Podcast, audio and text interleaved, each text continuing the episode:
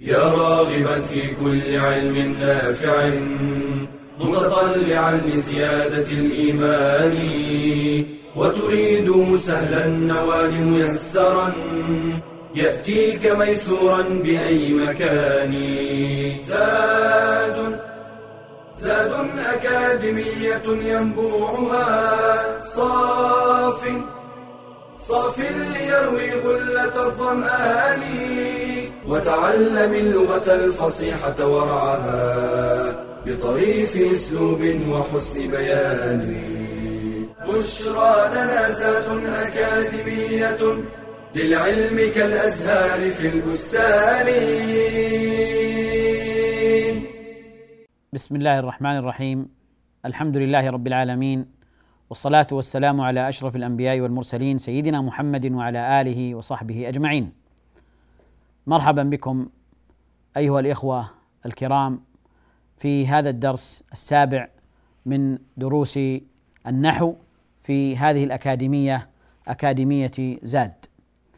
درسنا في هذا اليوم سيكون عن المعرف بأل، وهو النوع الخامس من أنواع المعارف، وسبق أن ذكرنا 4 من تلك الأنواع، واليوم نتعرف على هذا النوع وهو المعرف بأداة التعريف أل. حينما أقول رجل فهذا نكرة، وحينما أدخل عليه أل فأقول الرجل فهذا معرفة، والأداة التي نقلته من التنكير إلى التعريف هي أل، وعلى خلاف بين أهل العلم، منهم من قال إن أداة التعريف هي أل الهمزة مع اللام، ومنهم من قال إن أداة التعريف هي اللام وحدها فقط. فنحن حينما نأتي إلى كلمة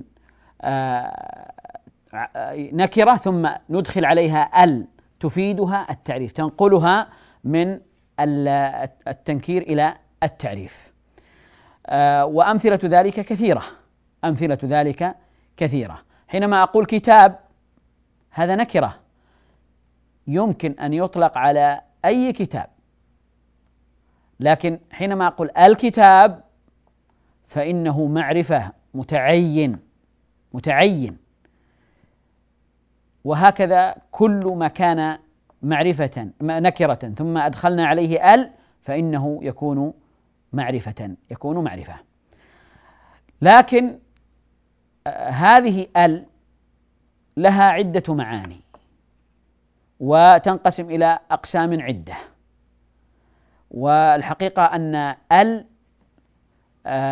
في العربية يعني لها معاني ولها أحكام، وفيها كلام يطول، حتى إنها قد ألفت فيها رسائل علمية. لكن باختصار نقول إن أل هذه المعرفة تنقسم إلى 3 أقسام. القسم الأول أل التي تفيد العهد، والمقصود بالعهد يعني ما يعهد عند المخاطب أو السامع، ما يعهده المخاطب أو السامع.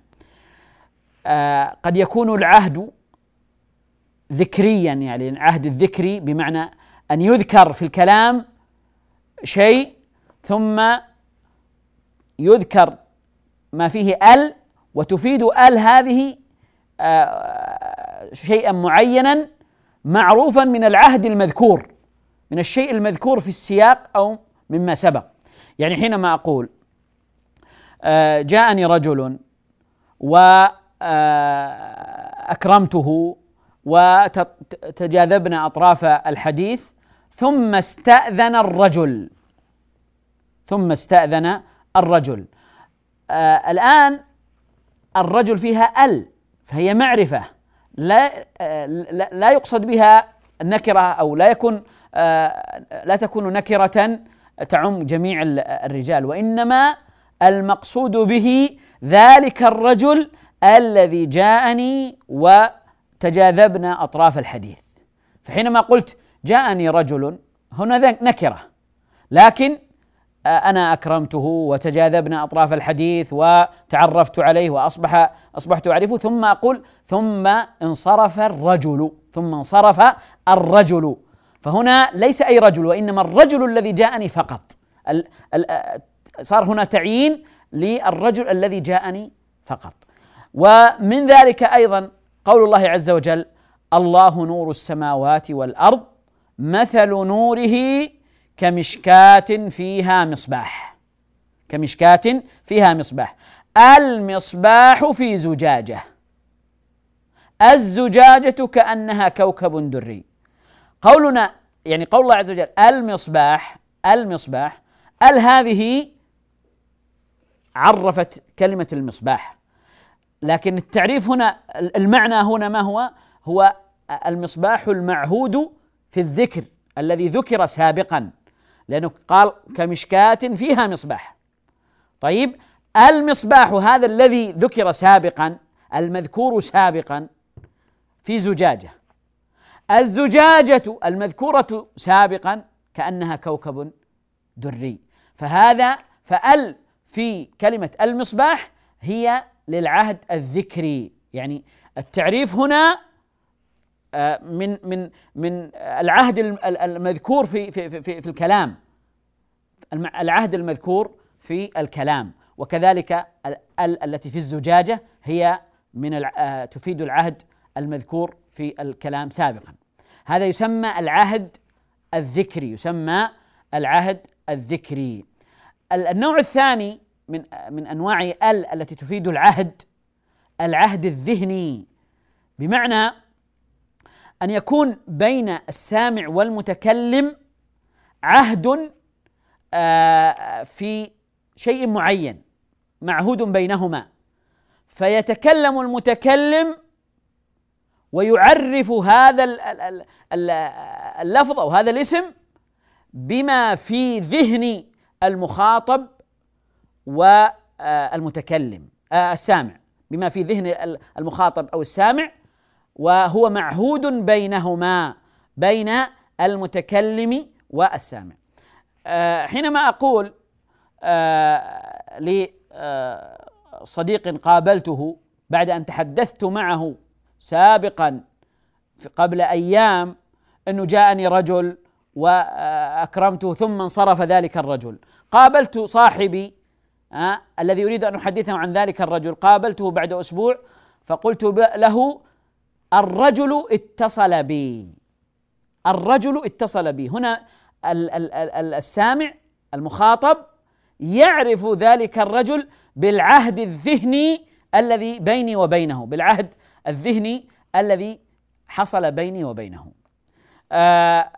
لو كان السامع أو المخاطب يعرف أنني يعني لي علاقة طبيب من الأطباء، يعني بيني وبينه حديث وكلام، أو بيني وبينه شيء، فحينما أقابل صاحبي هذا فأقول له: قابلت الطبيب.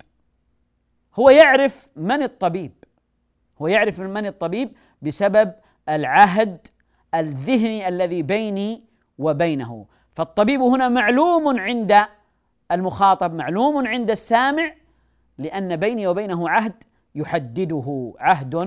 يحدده، هذا هو النوع الثاني من أنواع العهدية، أو الذي هو العهد الذهني. إذن الأول العهد الذكري، والثاني هو العهد الذهني. أما الثالث فسنذكره إن شاء الله بعد الفاصل.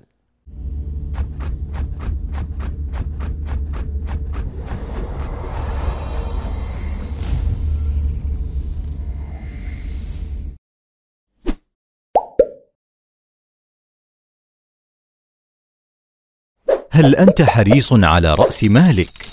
هل تحافظ عليه من الضياع؟ فرأس مالك الحقيقي هو الوقت. قال الحسن البصري: ابن آدم، إنما أنت أيام، كلما ذهب يوم ذهب بعضك. ومن أهمية الوقت أقسم الله به في كتابه فقال: والليل إذا يغشى والنهار إذا تجلى. وسوف نسأل عن الوقت يوم القيامة. قال صلى الله عليه وسلم: لا تزول قدم عبد يوم القيامة حتى يسأل عن عمره فيما أفناه. الحديث. وإذا أراد الله بالعبد خيرا أعانه بالوقت، وإذا أراد به شرا جعل وقته عليه. وفي سيرة السلف أروع الأمثلة على استغلال الوقت، فقد كان داود الطائي يستف الفتيت ويقول: بين سف الفتيت وأكل الخبز قراءة 50 آية. وقال ابن القيم: أعرف من أصابه مرض وكان الكتاب عند رأسه، فإذا وجد إفاقة قرأ فيه، فإذا غلب وضعه. ومن آداب الطالب ألا يسوف في تحصيل فائدة، لأن للتأخير آفات، ولأنه في الزمن الثاني يحصل غيرها. ومن المحافظة على الوقت البعد عن البطالين الذين يقضون أعمارهم في المسامرات، فلا تكن ممن لا يشكرون نعمة الوقت، فإن رسول الله صلى الله عليه وسلم قال: نعمتان مغبون فيهما كثير من الناس، الصحة والفراغ.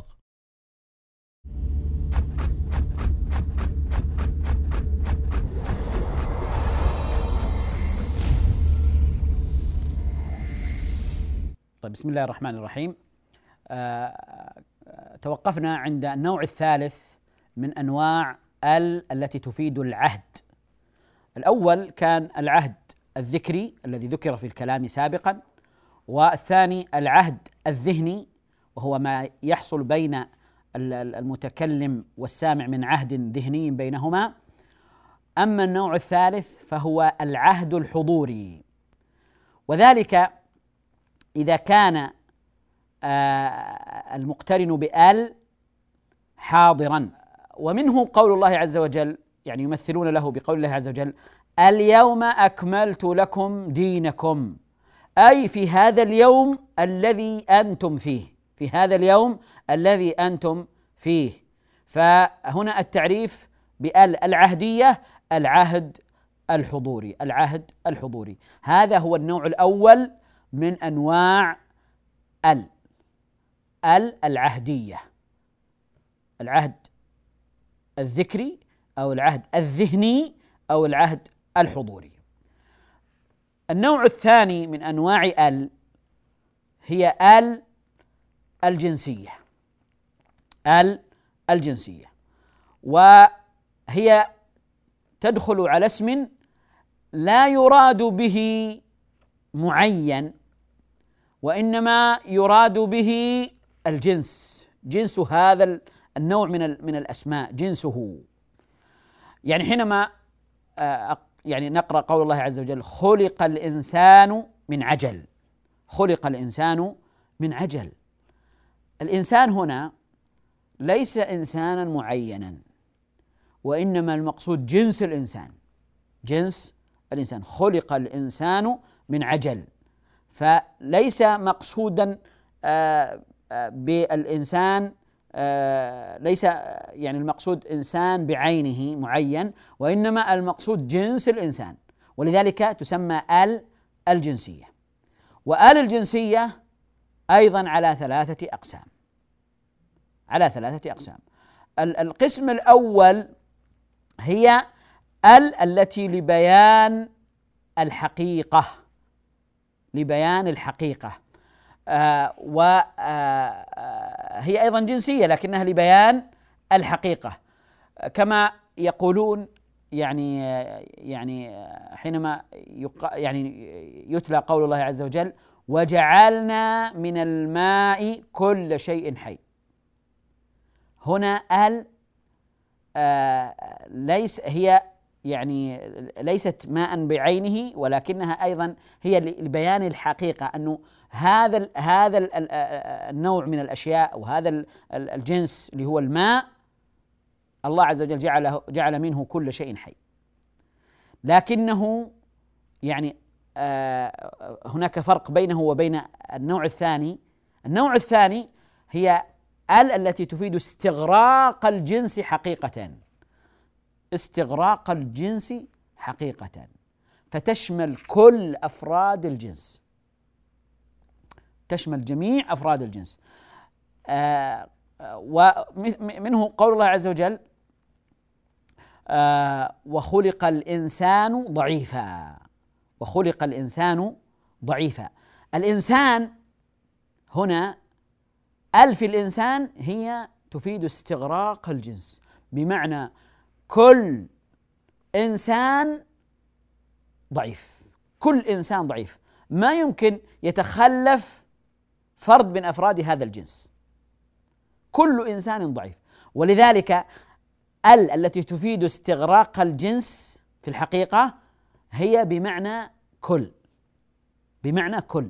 يعني لو جاء الإنسان وقال أنه معنى هذه الآية أنه خلق كل إنسان ضعيفا لصح المعنى، خلق كل إنسان ضعيفا لصح المعنى، لأنه ال هنا تفيد استغراق الجنس حقيقة. أما النوع الأول الذي هو لبيان الحقيقة فإنه لا يصلح أن تكون كل بدل ال في المعنى، بمعنى لما نقول في قول الله عز وجل وجعلنا من الماء كل شيء حي، ليس المقصود وجعلنا من كل ماء كل شيء حي، ليس هذا المقصود. فلا يصح أن نقول جعلنا من كل ماء، من كل ماء كل شيء حي، وإنما جعلنا من الماء، من حقيقة الماء، من أصل الماء كل شيء حي، فهي لبيان الحقيقة. الفرق بينها وبين التي لبيان الاستغراق الجنس أن التي لاستغراق الجنس يمكن أن يأتي بدلا منها كل، يمكن أن تخلفها كل، يمكن أن تكون في المعنى بمعنى كل ويصح المعنى. أما التي لبيان الحقيقة فهي لا يصح أن يأتي بدلا منها كل. هذا النوع، إذن النوع الأول من أنواع الأل الجنسية ال التي لبيان الحقيقة والماهية. النوع الثاني ال التي تفيد استغراق الجنس حقيقة. النوع الثالث من أنواع ال الجنسية هي ال التي تفيد استغراق الجنس في الجملة، تفيد استغراق الجنس في الجملة، ليس استغراق الجنس حقيقة في كل الأفراد، أفراد الجنس، وإنما في الجملة. مثاله حينما نقول الرجل أفضل من المرأة، أي جنس الرجال أفضل من جنس النساء مثلا، أو الرجل أقوى من المرأة، الرجل أقوى من المرأة، جنس الرجال أقوى من جنس النساء، هذا في الجملة. لكن لا يلزم أن كل أفراد هذا الجنس ينطبق عليهم هذا الكلام أو يصدق عليهم هذا الكلام، بل ربما تكون هناك امرأة أفضل من بعض الرجال، امرأة أفضل من بعض الرجال، امرأة أقوى من بعض الرجال، فليس كل رجل أفضل من كل امرأة، وليس كل رجل أقوى من كل امرأة. فإذن هنا المقصود بأل هي استغراق الجنس في الجملة، استغراق الجنس في الجملة، وليس الاستغراق في الحقيقة، وليس المقصود أن يشمل الجنس كله، الجنس كله. إذن النوع الأول من أنواع ال العهدية التي تفيد العهد، وتنقسم إلى ثلاثة أقسام: العهد الذكري، والعهد الذهني، والعهد الحضوري. النوع الثاني من أنواع ال الجنسية التي تفيد الجنس، وهذه أيضا ثلاثة أقسام: ال التي تفيد بيان الحقيقة والماهية، والتي تفيد استغراق الجنس حقيقة، والثالثة التي تفيد استغراق الجنس في الجملة.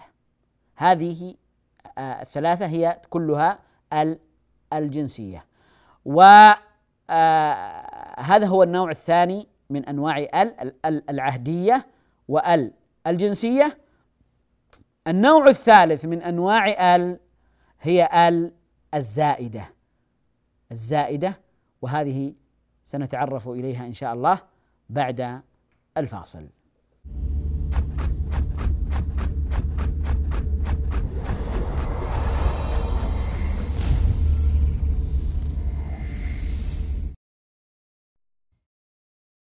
وظائف وأعمال، شاشات وألعاب، أشغال كثيرة مهمة وغير مهمة، فكيف نطلب العلم في زحمة الانشغالات؟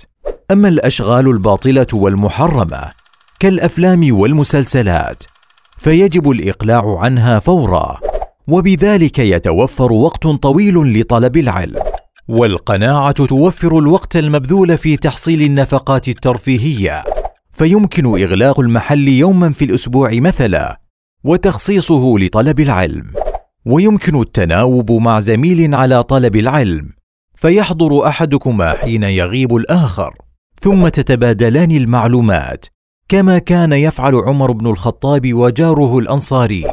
ويمكن استغلال وقت المواصلات ذهابا وإيابا في القراءة والسماع، وكذلك وقت الفراغ أثناء العمل وأيام الإجازات. واستفد بالتكنولوجيا الحديثة كالإنترنت والهواتف الذكية والالتحاق بالتعليم المفتوح مثل منصة زادي.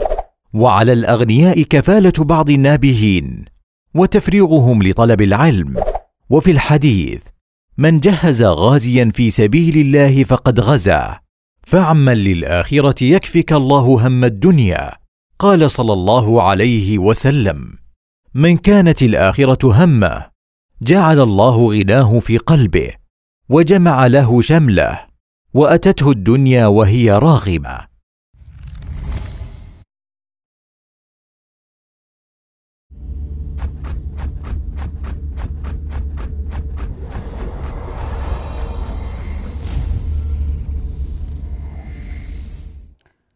بسم الله الرحمن الرحيم. النوع الثالث من أنواع ال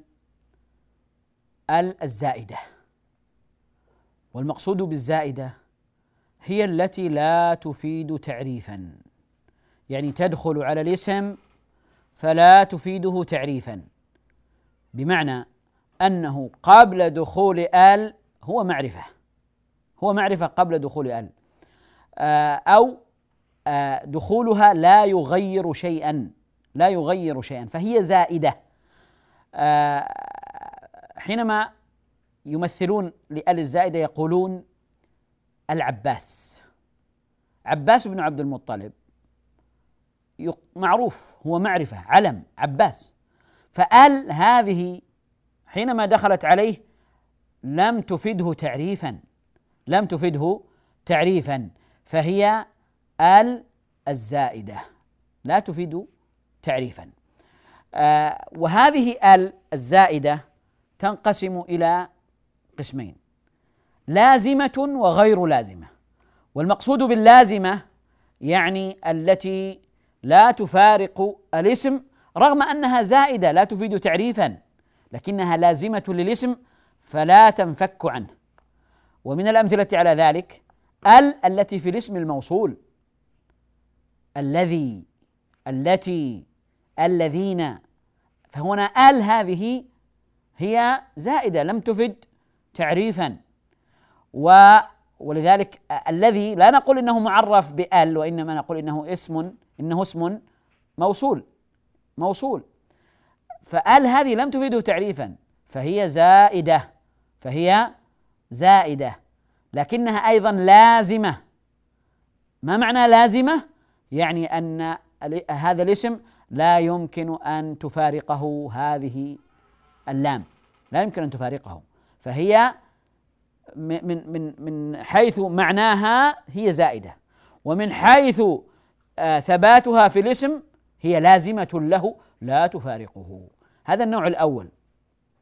النوع الثاني الزائدة غير لازمة، بمعنى أنها في معناها زائدة لا تفيد تعريفا، و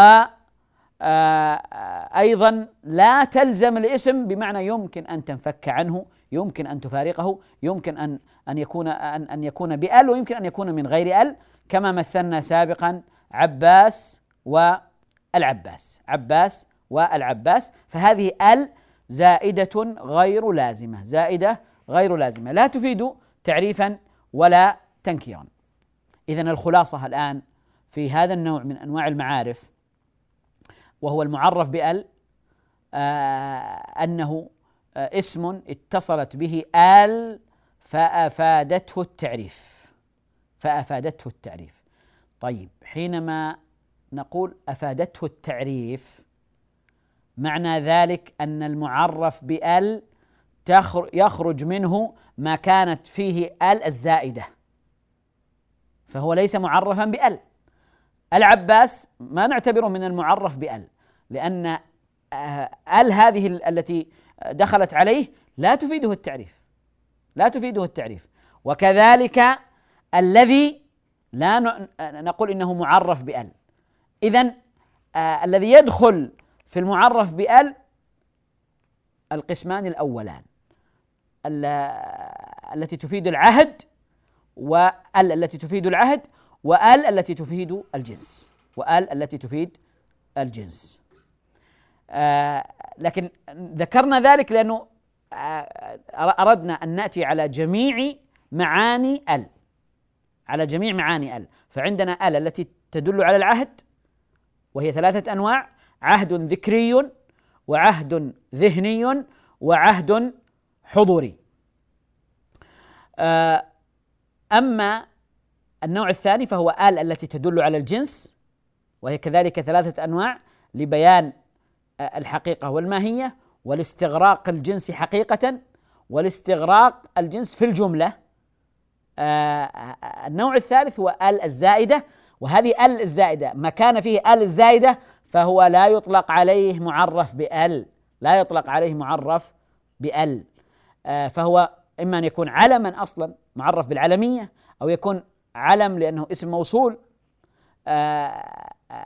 المهم أنه معرفة بغير أل، وقد يكون نكرة وتدخل عليه أل ولا تفيده التعريف، وبالتالي أيضا لا نعتبره معرفا بأل. وهذه الزائدة كما ذكرنا نوعان: زائدة لازمة وزائدة غير لازمة.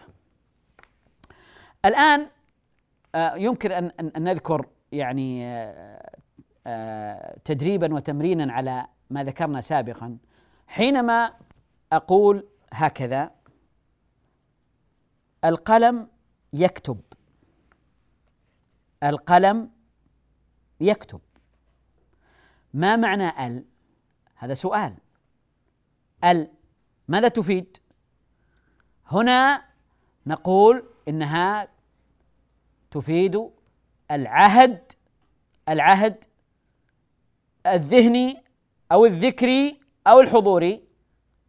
الجواب أنها عهد حضوري، القلم حاضر عندنا. لكن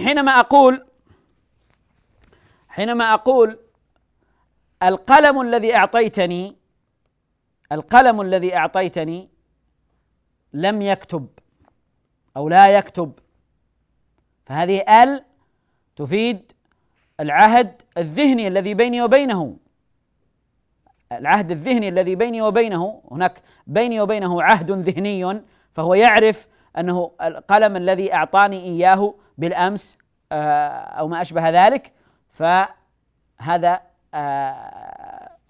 معرف بأل التي تفيد العهد الذهني. حينما أقول أخي الكريم أعطاني قلما وكتبت به أسبوعا، ثم جف القلم، ثم جف القلم، فما معنى أل هنا؟ تفيد العهد، ماذا؟ العهد الذكري، لأني ذكرته سابقا، العهد الذكري. وحينما أقول مثلا